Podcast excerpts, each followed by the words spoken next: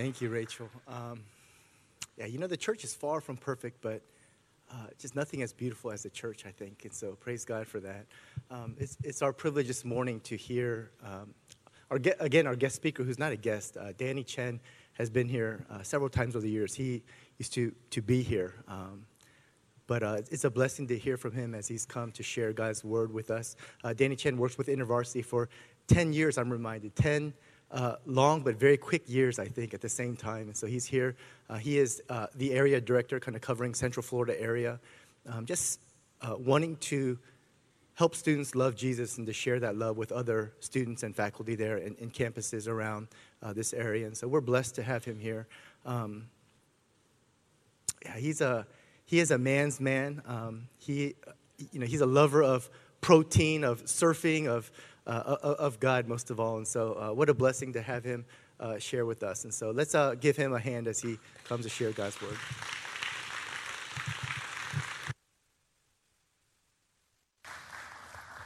Good morning. How are you?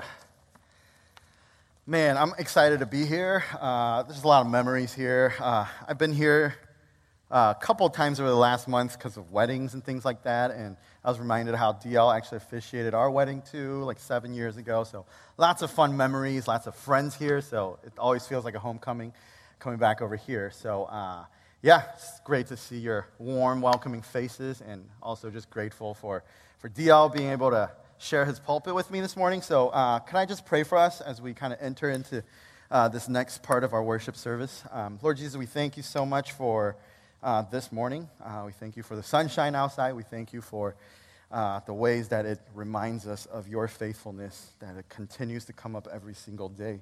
And uh, we just ask that you would help us enter into your word this morning. Uh, and I pray over myself first, Lord, as I long for your kingdom, as I live in this season of my life, uh, just feeling this deep longing for you. would you allow that to uh, guide me and, uh, and transcend the, the words that, I, that you've prepared for me to share this morning. And I ask that uh, for, for all those who are here this morning, Lord, uh, may whatever it is that is about to come out of my mouth be nothing more than a, uh, a gift that is from you. So, or nothing less than a gift that's from you. So uh, we thank you. We love you. In Jesus' name we pray. Amen. So, uh, when I was in college uh, many moons ago, uh, I uh, went to a school. I love that. Um, Rachel, was it? Uh, North Carolina, Chicago. I'm from Chicago as well. Went to school in North Carolina. So, went to school in North Carolina uh, on a coastal like town called Wilmington. it's a really beautiful coastal town where basically all the Nicholas Sparks movies were made. for those of you who look confused right now, uh, find like a white friend and ask them who Nicholas Sparks is, and they'll tell you all about it. Uh, but uh, if you like, like it's like the it's like the southern like white version of Korean dramas, right? So. Um, so it's a really beautiful, romantic, scenic area that I went to school, uh, a school called uh, University of North Carolina, Wilmington. I was studying marine biology there.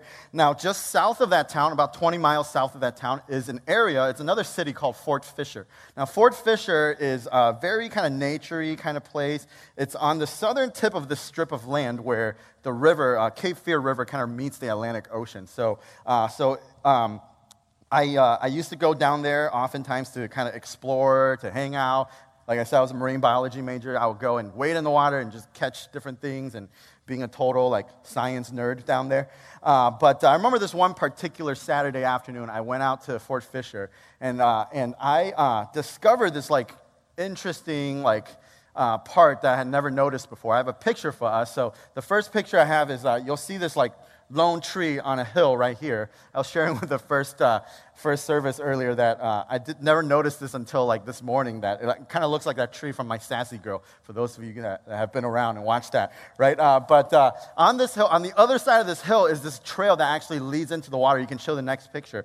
And basically what it is, is a, uh, what you call a breakwater, which is a uh, rock structure, a pile of rocks that builds a wall that that is there to dampen all the like wave activity so that uh, because Fort Fisher is kind of a ferry port, So it's where these ships will carry these uh, vehicles down to the next town. So, so there's this breakwater that jets out for a couple miles out into the water, and seemingly it's connected to more landmass on the other side.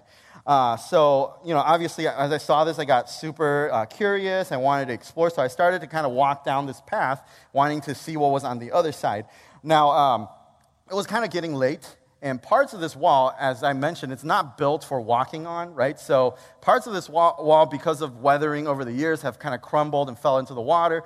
Uh, and it was getting dark out, and I was by myself. And uh, before kind of like going too much further, I was like, probably not a good idea if I just keep going by myself, because if something happens to me, then nobody would know, right? So I went home that night, but thinking that I must come back here and see what was on the other side. So that night, I uh, started doing some research at home. This was back in the days when like Google Earth first came out, so I was just playing around, zooming in, zooming out, checking out what was over there. And it turns out that there is actually a, uh, another island that is connected to the other side of this rock wall. And that island was only accessible by boat, which as a Port College student, me nor any of my friends had. Uh, or uh, you can walk on this rock wall uh, during low tide in order to get over there. Uh, now, on the island, there was no development, nothing. It was just like this wild land that is home to a lot of seabirds and other sea creatures that take refuge in the vegetations. Uh, and uh, believe it or not, this island actually had a name. When you zoomed in far enough on Google Maps, you will see that this island is actually named No Name Island.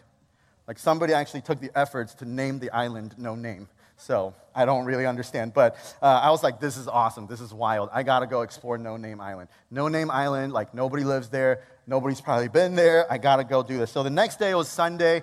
After church, I got uh, a group of my buddies together. Uh, it was myself and my buddy Doug and my friend Tim and our other friend Tim. Uh, we always call him the other Tim because he was like less good looking as the first Tim. Super messed up, right? but uh, so it was Danny and Doug and Tim and Tim. We went down there and uh, we drove down there and I started casting vision for them. I was like, look, I know we're just like four dudes in college, uh, but I found this island. It's connected by this rock wall. And we may just be four dudes right now, but if you come with me and if we trek through this rock wall and get to the other island, to the other side of the, the rock wall and get on that island, we will be four dudes no more. We will become four men right? So, uh, so super like inspiring stuff. So, so uh, I drove down there. We parked the car at the ditch, like at the end where the road kind of ends, uh, and then we started on this rock wall. And as you can see, uh, it starts out kind of nice and wide and pretty sturdy. Uh, but the, the further you go, the narrower and narrower it gets, and it's less smooth, less, less sturdy. Uh, and, and parts of the wall, like I mentioned, have broken off, so it's kind of like jaggedy. If you can show that other picture uh, where you can see, yeah, so you can see that, like, parts of it you kind of have to like hop over it and you know there's a bunch of algae growing on it uh, so it's kind of slippery it's jaggedy uh, and not only were there physical barriers to this like conquest that we have right? But time was also racing against us. What do i mean by that? The tide that's right low tide right? So we were out there on an afternoon during an incoming tide. So what this means is that when the tide completely fills in much of this wall will actually be completely underwater uh, so, uh, so it was, you know, it just adds to the adventure, right? So we start uh, trekking along. We slowly inched towards the island. Uh, and after about an hour and a half of climbing and hopping and walking, uh, scraping our knees and getting our shoes wet, we finally made it to the shores of No Name Island. You can show a picture of that. That's the aerial view of the island right there. Beautiful place, right?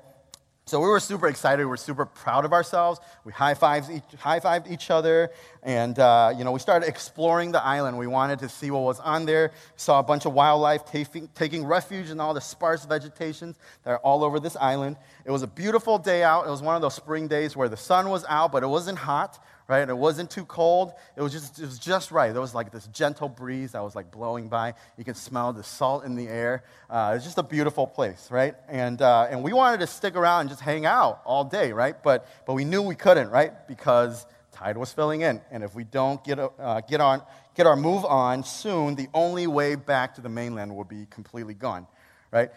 But before we climb back onto this wall to kind of make our way back, we decided, right, as four men, uh, we wanted to make our, make our marks, leave our names, right, uh, on this island. The problem is, though, we didn't bring like a flag to like stake into the ground.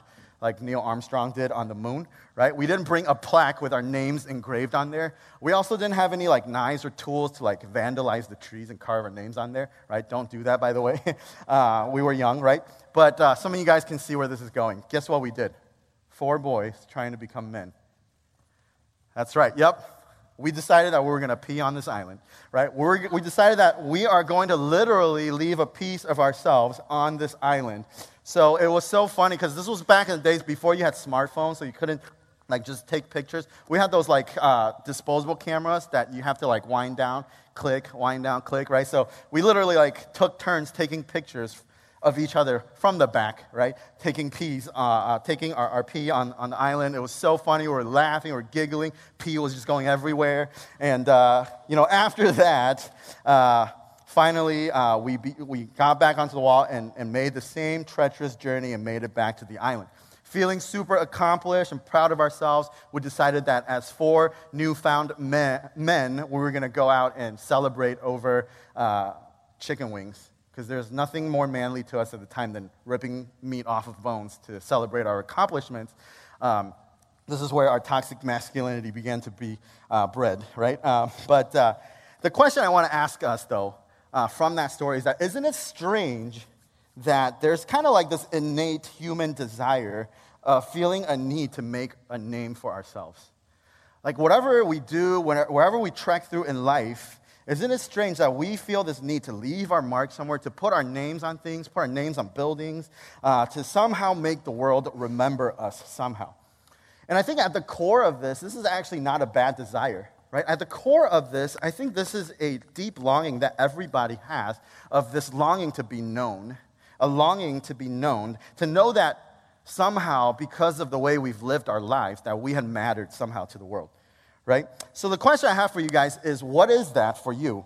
What is it that you want to be known by? When you think about all the, the hopes and dreams and plans and future aspirations that you have, uh, or perhaps like reputations or legacies that you want to leave behind, uh, accomplishments that you want to be remembered by, uh, maybe it's a, uh, even at a deeper level, right? For those of us have been kind of in a spiritual community, right? What if it's, uh, you know, uh, some kind of moral values that you want to be remembered by? Some kind of uh, faithfulness or your devout faith, your de- uh, devotion, your spiritual influence over others. What are those things? What are the things uh, the deepest dreams and longings and, and hopes and aspirations, moral values that you want to be remembered by. And what is it that you are doing day in and day out uh, as you envision yourself nurturing and growing uh, and planning for those things to come true for you? What are those things? Think about that and kind of hold it with you because we're going to talk about it a little bit more. But uh, this morning, we're going to look at a story that's recorded both in the moral values that you want to be remembered by. And uh, what uh, in your bulletins, you will see that the sermon title this morning uh, is titled Christmas in June The Unsanitized Nativity Story Through Jesus.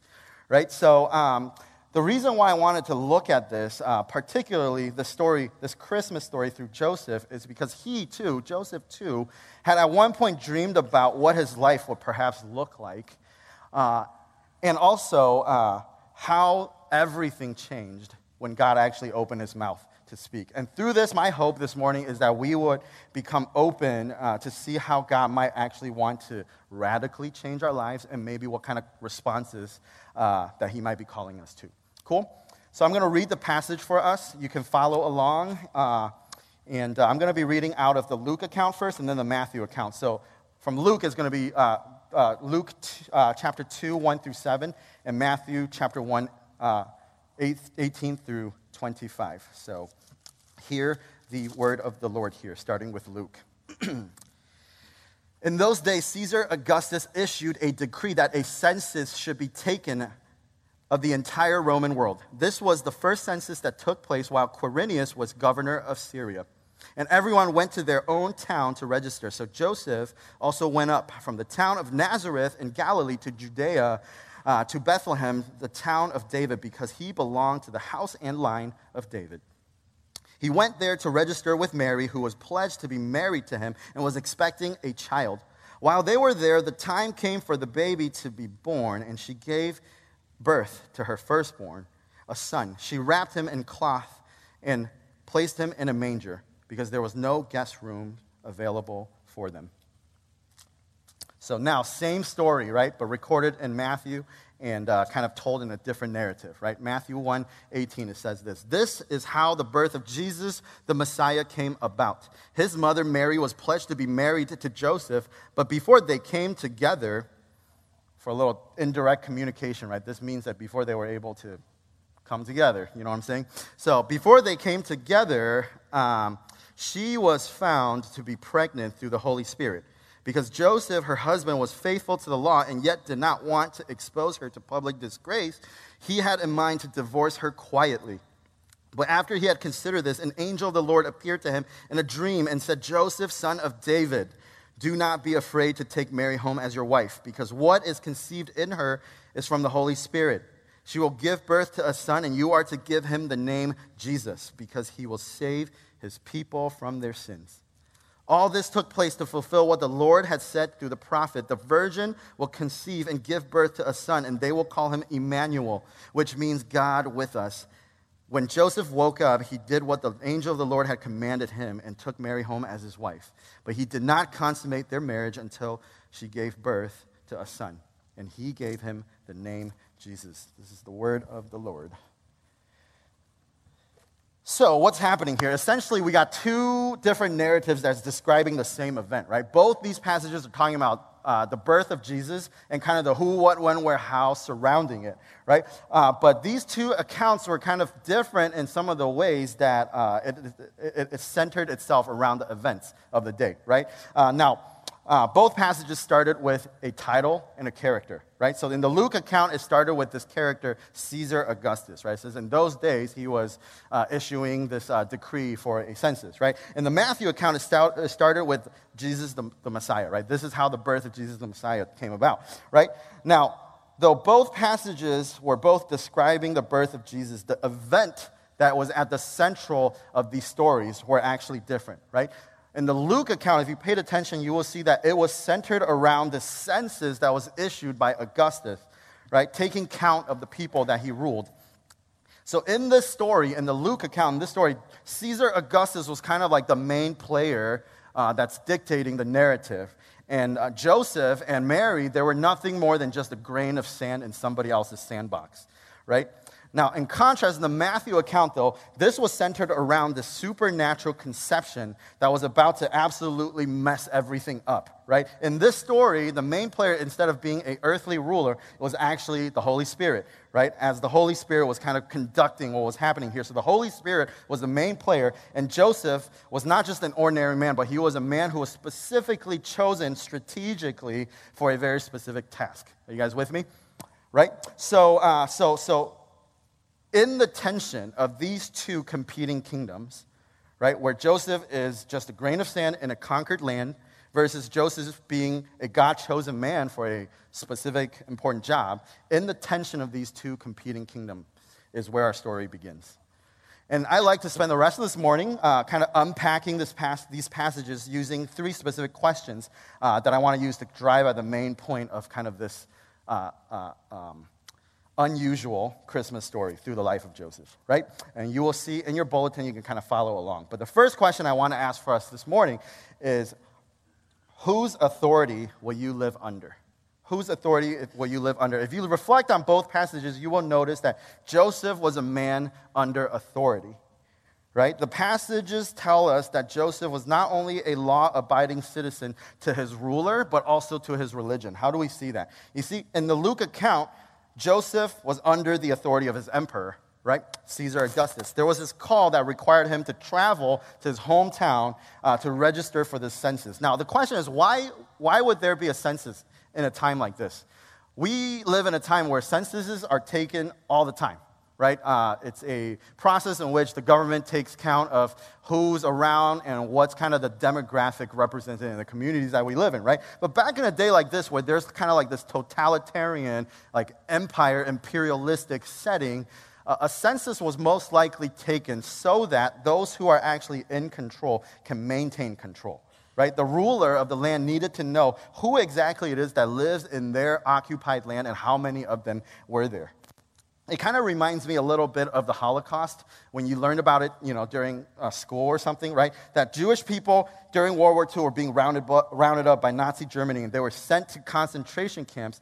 Uh, and, and when they were there, they were given these striped uniforms, right? And on the uniforms, there's usually some kind of insignia, right? The insignia, oftentimes it's a Star of David or, or some kind of symbol that represents that this is a Jewishly, ethnic, ethnically Jewish person, right? Uh, and instead of having their names or anything stitched on there, what was on their uniform?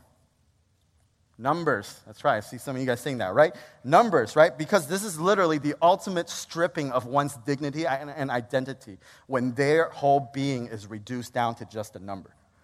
Now, Joseph and Mary here weren't necessarily being rounded up to be exterminated, as we know what happened in World War II, right? But the reality, though, is that they were living as ethnic minorities under an oppressive regime and even at such an inopportune timing, Joseph was still obedient to that system, right? What do I mean by that? He was with a woman who was in her late term pregnancy, right? So this should tell us that Joseph was clearly under the authority of his ruler. Only then would he then be willingly taking this 80 mile journey, which, by the way, is the distance between Nazareth and Bethlehem. That's the length of three marathons, right? With a woman uh, who was pregnant and, and traveling by foot right? There's, there, there was no Uber back then, right? Uh, so this was traveling by foot um, in order to submit to this uh, mandate of his, of his emperor. So that's one way that he's under authority, right? Another way that he's under authority is that Joseph was under the authority of the Jewish religious establishment at the time, right? In the Matthew account, we will see that it says that uh, uh, Joseph was faithful to the law, right? And what did the law of the time would say in a situation like this? If you guys are familiar with, which most of you guys would be, right, a highly shame-based culture, which is very similar to those of us that come from East Asian backgrounds, right? This is a highly shame-based culture. And, and the law of this religious establishment would have said that a woman like Mary, a not yet married woman like Mary, had no business being found pregnant, right? Culturally and societally and religiously, she would have been seen as a woman that was basically caught in adultery, which the consequences would yield to her being publicly exposed and even to the point of being stoned to death. Right? So that's the reality that we're working with here. So Joseph, being a righteous man who wanted to do the right thing, as any uh, you know, Jewish man in his right mind would do, is to distance himself from this kind of shame right? So he's thought about, you know, maybe I will divorce her. Maybe I'll divorce her in order to maintain my own purity. After all, this is what uh, this would have been the right thing to do, the religious thing to do, right? But here's the twist to the story. See, in the tension between the authority of his ruler and the authority of his religion, a different kind of authority kind of entered the scene in this very moment. A kind of authority that had actually been silent for a long time. What do I mean by that? You see, before the stories of the New Testament started to unfold, God had actually been silent to his people for 400 years. You guys know that? Through the last prophet. And when God finally opened his mouth to speak in this moment, Joseph came directly under the authority of God himself. No longer was he just bound by the authority of his ruler or his religion, but he came under the direct authority of God himself. So as he was thinking about what to do, God spoke and gave him some very clear instructions, right? One, take Mary home as your wife right? Two, through the prophets, right? He said that the virgin will give birth to a son, right? And three, to give this child the name Jesus. If you think about that, these are really weird instructions. It's really weird instructions. We only, like, I think we've been desensitized to that because we're so familiar with the Christmas story. But these are weird things for God to ask Joseph to do. What do I mean that? One, to marry her still, to marry that woman still, what would people think? I mean, think about this kind of shame based culture that many of us come from, right? To be instructed to still marry somebody who is like uh, presumably caught in adultery. What would people think, right? Two, it doesn't take a genius to know that virgins can't give birth. Virgins can't give birth, right? Like, so if that's the story I'm supposed to go and tell, who's going to believe me, right? Virgins can't give birth. And three, why the name Jesus, right? The instruction to give the child the name Jesus. Why the name Jesus? You guys know that the name Jesus specifically means to rescue or to deliver. So the question then, if you're a practical kind of person, is that how is a tiny and helpless little baby going to rescue anything. These are really weird instructions that God gave him, right? But regardless of that, how did Joseph respond? If you look at verses 24 and 25 in the Matthew account, you will see that he actually acted in complete obedience, right? It says that when Joseph woke up, he did what the angel of the Lord had commanded him. One, he took Mary home as his wife, but two, he did not consummate their marriage until she gave birth to a son. So Mary was still a virgin, right? And three, he gave him the name Jesus. Gave him the name Jesus. So, what I do not want you to miss here is that when God spoke, Joseph recognized whose voice it was and whose authority he was ultimately under. And as he chose, and he chose to act in total obedience to that authority over anything else. And choosing to walk in obedience to God's authority would now cost him almost everything. It meant that he would now need to go and, uh, he, and it means that he would now have to go and choose to be disobedient to some of the other authorities. You see, he would disobey the expectations of his religion when he takes Mary home as his wife. He would be now, his choice would now deem him as that guy who married that woman, that scandalous woman. His yes to God means that he would now perhaps spend the rest of his life being misunderstood by his very own community of people. You see, to walk in obedience to God also means that Joseph would now have to defy his rulers, the authorities of his rulers. You see, later on, if you keep reading the story, you will find that in the story later on, there's this local king named Herod, right, who felt threatened and issued this mandate for all the little boys to be killed in this town. And in that moment, Joseph would now actually have to act out in civil disobedience and take Mary and Jesus and became refugees seeking asylum in a foreign land.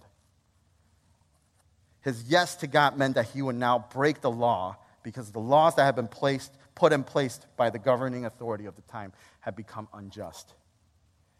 You see, Joseph was clearly a man under authority, but when push comes to shove, living in the tension between these two competing kingdom values, Joseph turned his ear to the Lord, and the Lord called him to do the unexpected to break the laws of the land and to break all the rules at church.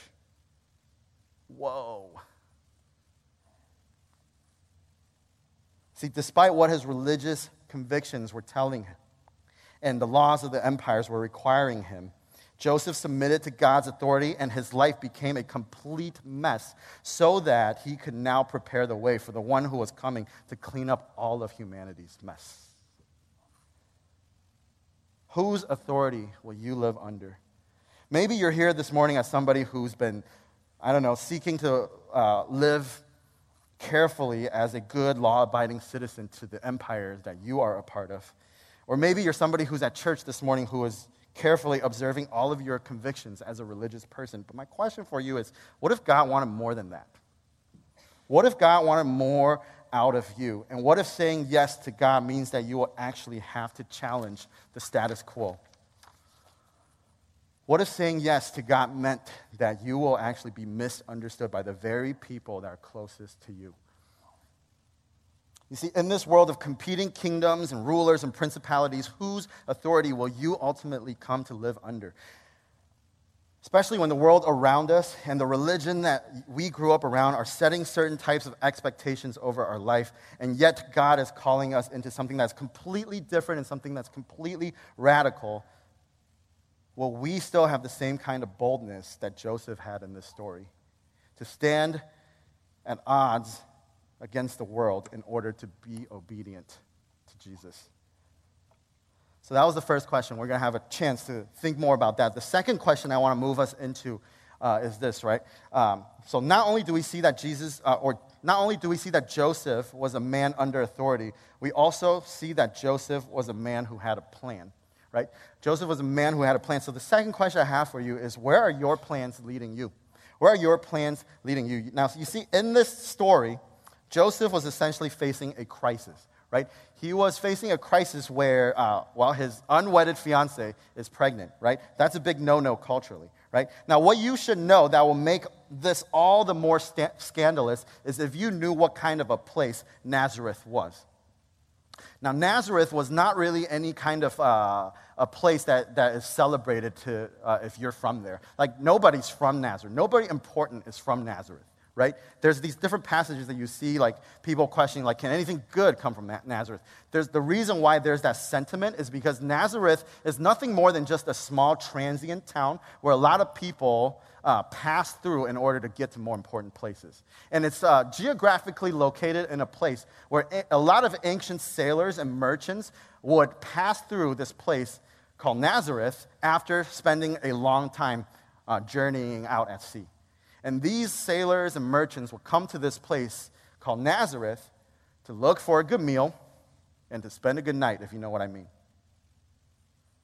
It almost kind of reminds me of, uh, you know, when I was in college and I used to take these road trips back home during breaks, driving all the way from North Carolina back to Chicago.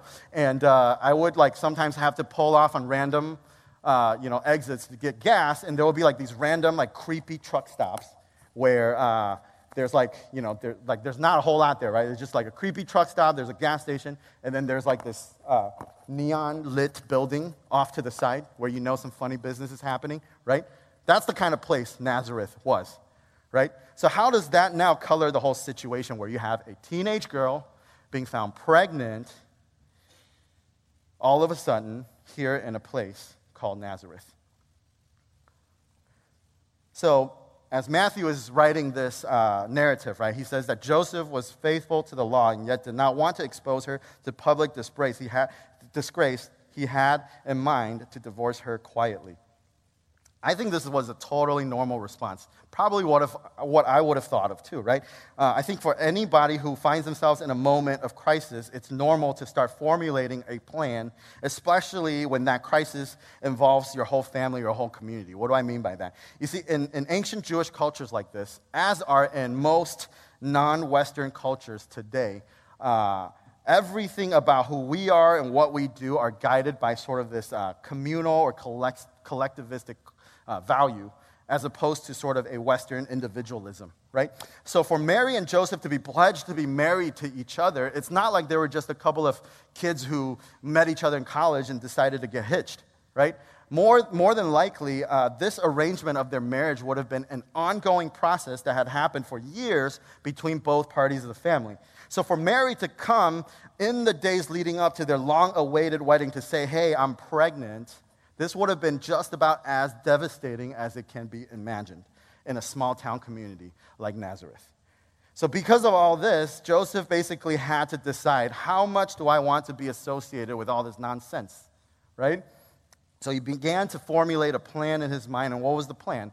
Well, two parts, right? One is, well, I'm going to call off this engagement. I'm going to divorce from this situation, right? But two, I'm going to do it quietly because I want to help Mary save face. I still want to kind of protect her from, from shame somehow, right? Honestly, I think it's, you know, like, I, I'm kind of a fan of Joseph here right, right now. Like, you know, to be fair to him, like, he's kind of making an honorable decision here that's guided by not only his faith, but also his integrity, right? Because his faith, as a religious man, his faith is telling him that the right thing to do is to divorce yourself from this situation in order to maintain your purity right? But his, as a man of integrity, he also cared about the consequences that Mary would face, and he didn't want to make, he didn't want to make a scene, uh, so to speak, right? So if you were to ask me, this is not a bad plan at all, right? It's not like he decided that uh, I'm going to cover this up and we're just going to like get married real quick so that people don't like have any questions, right? It doesn't look questionable, right? It's not like he did the opposite. It's not like he got mad. He's like, oh, Mary, you're going to do me like this? I'm going to go and like just like sleep with anybody I could find out there, to get even, right? He didn't do either of those, right? No. Joseph's plan actually sought out, if you paid attention to what he was doing, Joseph's plans actually sought out both justice and mercy.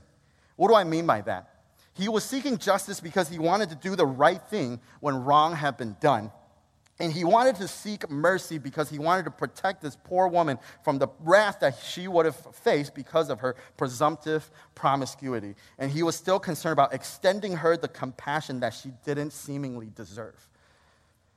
So essentially, Joseph's plan was to seek justice and mercy that's guided by his faith and his integrity. That's a pretty brilliant plan. Like, that's not a simple thing to just come up with, right? But here's the other twist the story. You guys ready for this? Here's the other twist of the story. Again, God wanted more than just Joseph's, God wanted more than just jo- than, than Joseph's brilliant plan. God wanted to give Joseph a new plan that didn't seem to actually make any sense. A plan that would be messy, that would be radical, that would be full of risks and dangers, and a plan that would feel ultimately more like a burden than a plan from God. God's plan felt more like a burden because now it would have required Joseph to now have to carry Mary's shame as his own. God's plan feels more like a burden because now it will have to require Joseph to take in a child that was not his own and to raise him, to care for him, and to love him as his own.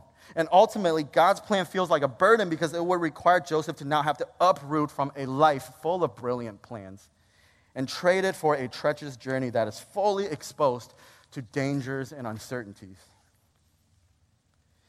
What you need to remember is this it's not that Joseph didn't have a good plan.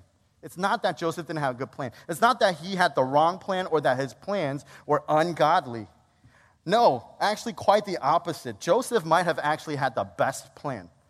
Joseph might have had the best plan, following his faith and his integrity to seek out justice and mercy. So then, why, oh, why would this God ask him to even scrap this plan?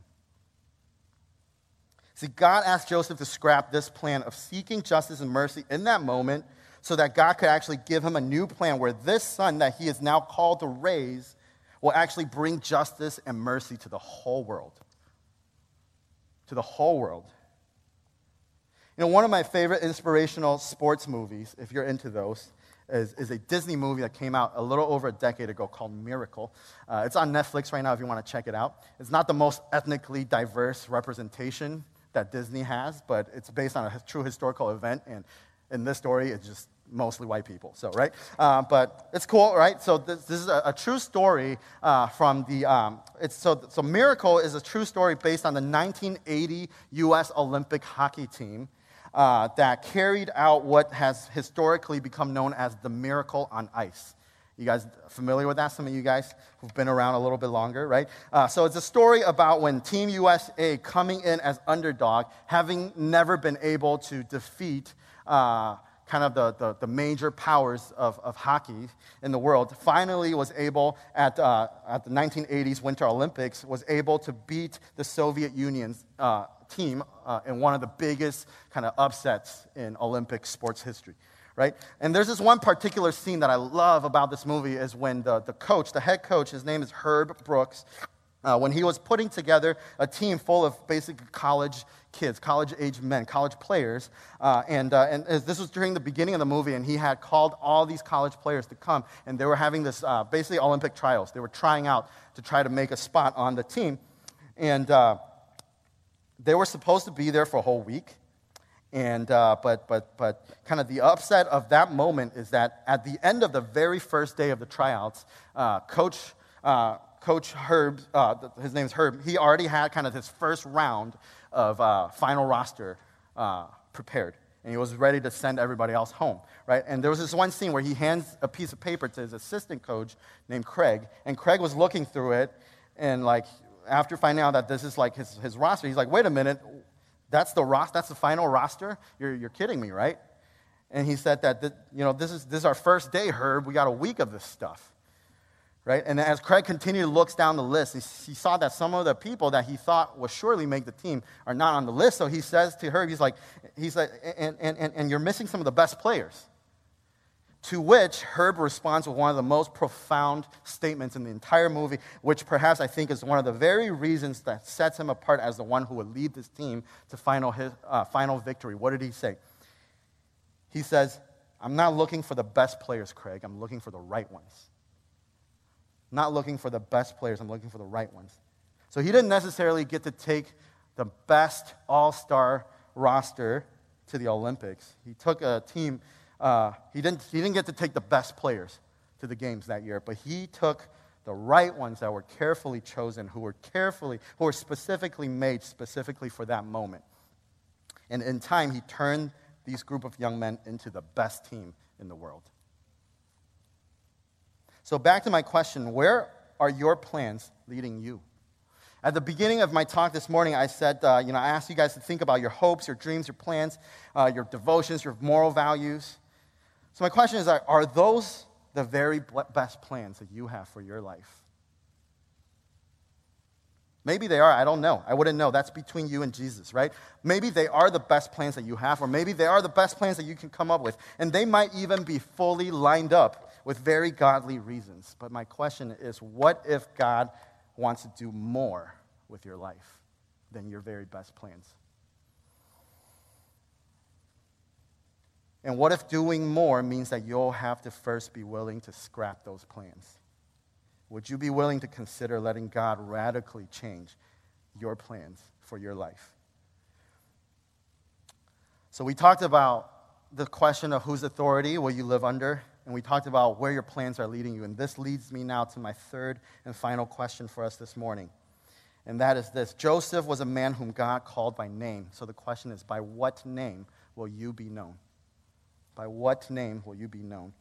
See, in the beginning, I mentioned that our, in our passages uh, this morning, uh, both passages began with a title and a character, right? Essentially, they both began with the name of somebody, right? In the Luke account, it began with Caesar Augustus. And in the Matthew account, it began with Jesus, the Messiah, right? Here's the final twist for you from, from the messages this morning. Here's the final twist, right? These two names, these two names represent the two competing kingdoms that will constantly be fighting over your life in this lifetime. And how you will go down in history actually depends on who wins the thrones of your heart. Is it going to be a ruler and emperor who conquered much of the world and was revered by history as a god? Or is it going to be a quiet and suffering servant whose very mission to the world was to come and to die for it? You know, I think it was sometime last year, I was sitting around at home watching TV with my wife, Brooke, where this random thought just came to my mind. I have a lot of random thoughts, and then that causes me to go on this long journey of like looking up like encyclopedia articles to find out why. Um, the, the, the, way to cheat the system is to uh, befriend uh, Wikipedia. You can like come across as a really smart person without trying too hard, but that's a, that's a free one. That's besides the point. But anyway, I was thinking, I was sitting around and I was like, just had this random thought, right? I started thinking about particularly the names of the 12 months that we have on the, on the Western calendar. Uh, and it occurred to me that particularly the names of the 9th, 10th, 11th, and 12th months do not make any sense at all. Some of you guys are like, huh? Like, well, check this out, right? when you, when you think about September, October, November, and December, I don't know if you guys ever noticed this, but the prefixes for those words, right? Septem, Octo, Novem, and Decem, those are Latin prefixes for the numbers 7, 8, 9, and 10. Have you guys ever noticed that before? So, how is it that the 7, 8, 9, and 10 numbers are actually the names now for the 9th, 10th, 11th, and 12th months? Some of you guys are like, whoa, I never thought about that, right? You guys know why? Does anybody know? Has anybody looked that up before? So, the reason that being, this is super interesting. It turns out that at one point in our history, there were only 10 months on the, on on the standard calendar, but later on, July and August were added into the calendar. July was added to commemorate Julius Caesar, and August was added to commemorate who? Augustus Caesar, right? Augustus Caesar. This very same um, Caesar Augustus that we read about in the Bible today. That we live one month every year under his name and we don't even think about it. That's crazy, right? The reason why I want to point this out is because there is something extremely seductive with the way in which the world tempts us to make a name for ourselves, to leave our mark in this world, to be great, to be successful, to conquer, and to seize, to ultimately find the Caesar Augustuses within each and every one of us. And in contrast, the way of, the, of Jesus, the Messiah, was one that was quiet, was one that was humble, and was one that ultimately culminated to a humiliating death by torture. Why? So that we, that humanity, might have a chance to be reconciled to the Father who actually sent him. Here's the difference between these two, between these two kingdoms. In Caesar Augustus' kingdom, we fight and we strive to live like its king, and we are wooed by all the splendors and all the glories of his kingdom and his empire. But just like this very census that he had issued in the Bible, citizens of this kingdom are reduced to nothing more than just a number. Mary and Joseph were nothing more than just a number. Jesus' name wasn't even mentioned in that account, not at least until very much later in the passage. In contrast, in Jesus' Messiah's kingdom, God comes to ordinary people and calls them by name so that his mission of coming to die for the world can actually be ushered in by the very people he came to save. See, in the Matthew account, we see that as the Holy Spirit was orchestrating the grand entrance of God into this world, he came and intimately called a peasant Jewish boy by his name, and he said, Joseph, son of David. That's another thing that like could just gloss over us if we don't pay attention to. Why did he name David in this particular moment? We see that David is part of his lineage, right? But it's not his direct father. If you look at the genealogy of Jesus in chapter 1 of Matthew, you'll see that Joseph's immediate father is actually a, man by the, a man by the name Jacob. So, why did he say Joseph, son of David? I think perhaps this reference to David here was a reference to yet another unexpected king who was chosen out of the least of his brothers to go and face a giant. There's something about the legacy in which this is the family Joseph comes from that was significant here. And not only that, we see that there's actually a repetition with the theme of name in this passage in the Matthew account. Right? Not only was Joseph called by name, but he was specifically instructed by God to give the name Jesus to the boy. And he also speak, spoke through the prophets saying that they will call him Emmanuel. That's a lot of repetition with the theme of name, right? Not only makes sense because the act of naming isn't just an ordinary job. Do you guys know that? Like, I think for many of us that come from East Asian backgrounds, this, this is something that's significant. Like, the, our names oftentimes are actually a gift given to us by our fathers. And they're not necessarily just a name that already exists somewhere that we like the sound of and we get ascribed to, uh, but it's a, it's, a, it's a name that carries with the hopes and the dreams that they have for our lives, right? If you think about one of the first things that God did in Genesis, right, one of the first things that God instructed Adam and Eve to do was to do what? Was to name. To name things, right? Because to, the act of naming actually brings order to formlessness and it gives meaning to meaninglessness. The act of naming is a unique trait that sets us apart from animals. And God uses the act of naming in the most intentional way here. So, back to the question that I have for us by what name will you be known?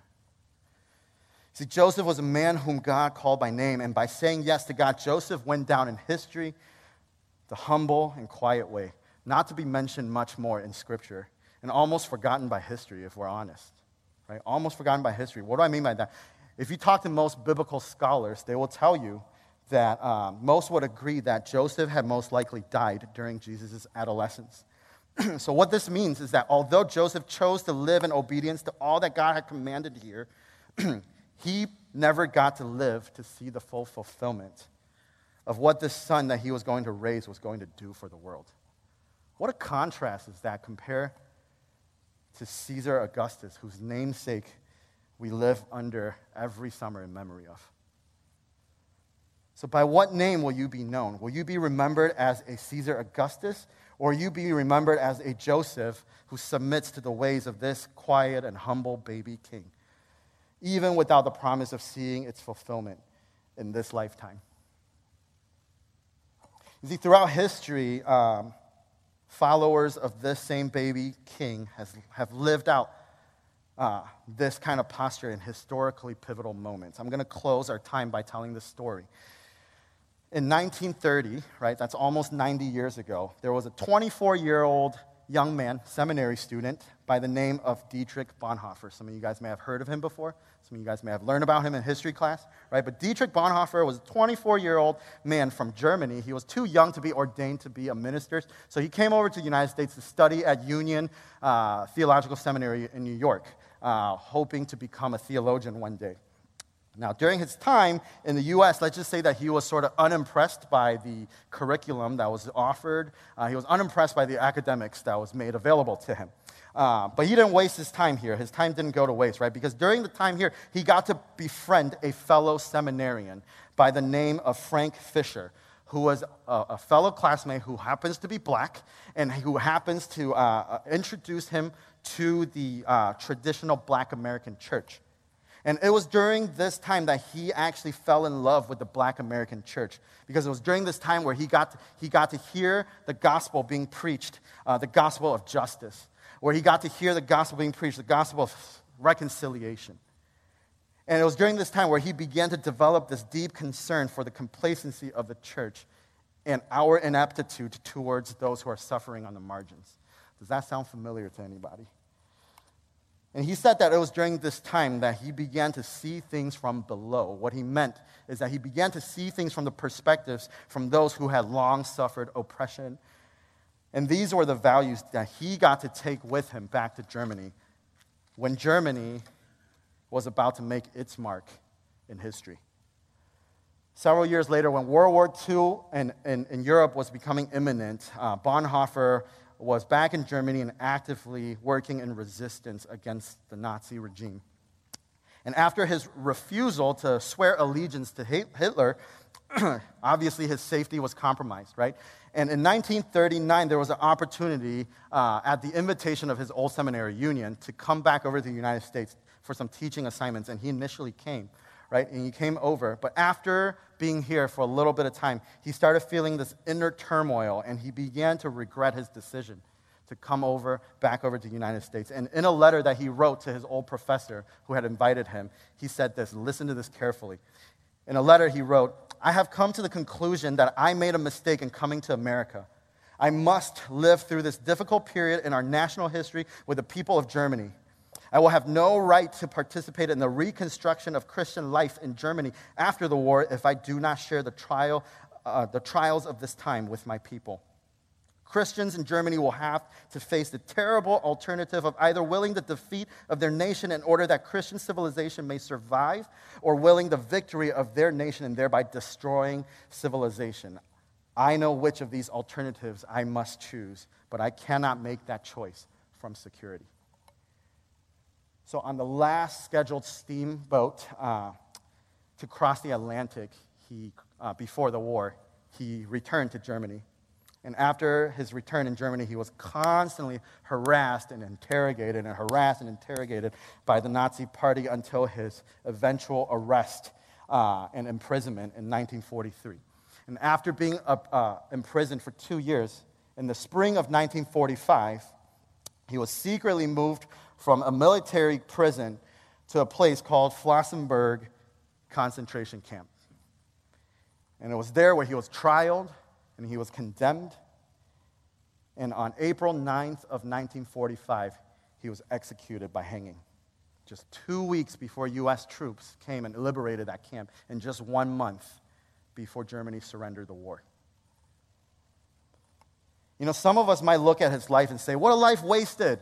If he would have just stayed in the United States, he would have been protected, he would have been saved. Some of us might even say that that would have been the better plan. That the U.S., the authorities in the U.S. could have protected him. But you see what Dietrich Bonhoeffer did that, that day, or in that moment of his life, was that he said the same kind of yes to God that Joseph has said to God in this story. He said that in his yes, uh, meant that um, he would deliberately step out from safety and into risk because the God who called him by name wanted more out of his life. And he said, and his yes meant that he said yes without even the promise of ever seeing the liberation that he longed to see for his people. You see, to many people, Dietrich Bonhoeffer would, would, would only be just another name in the history books. Just like how Joseph will be just another name in the more familiar versions of our Christmas stories. But in reality, their obedience, their humble obedience to God actually changed the world. And he, his yes prepared the table for the greatest sacrifice that's about to take place in the world. So, in closing, I just want to say this. Uh, I want to remind us of those questions, right? Whose authority do we live under? Where are plans leading us? And by what name will we be known? I think this morning Jesus wants to ask us and invite us into considering that. Um, will we be willing to submit our very best plans to be under his authority? And will we perhaps allow him to give us a new name in the areas of our life where we need it? So, what are ways that we can do that? To step out of our comfort and our security and into risks and uncertainty, especially in today, in today's political climate. What are ways for us to be challenged, to challenge the status quo? so that we can continue to bring this provocative and scandalous message of hope and the gospel to change the world. My prayer is that this week uh, we will get to reflect on what needs to be changed and that we will get the chance to actually reorient our lives uh, to live into this reality. Can I pray for us? Jesus, we thank you so much for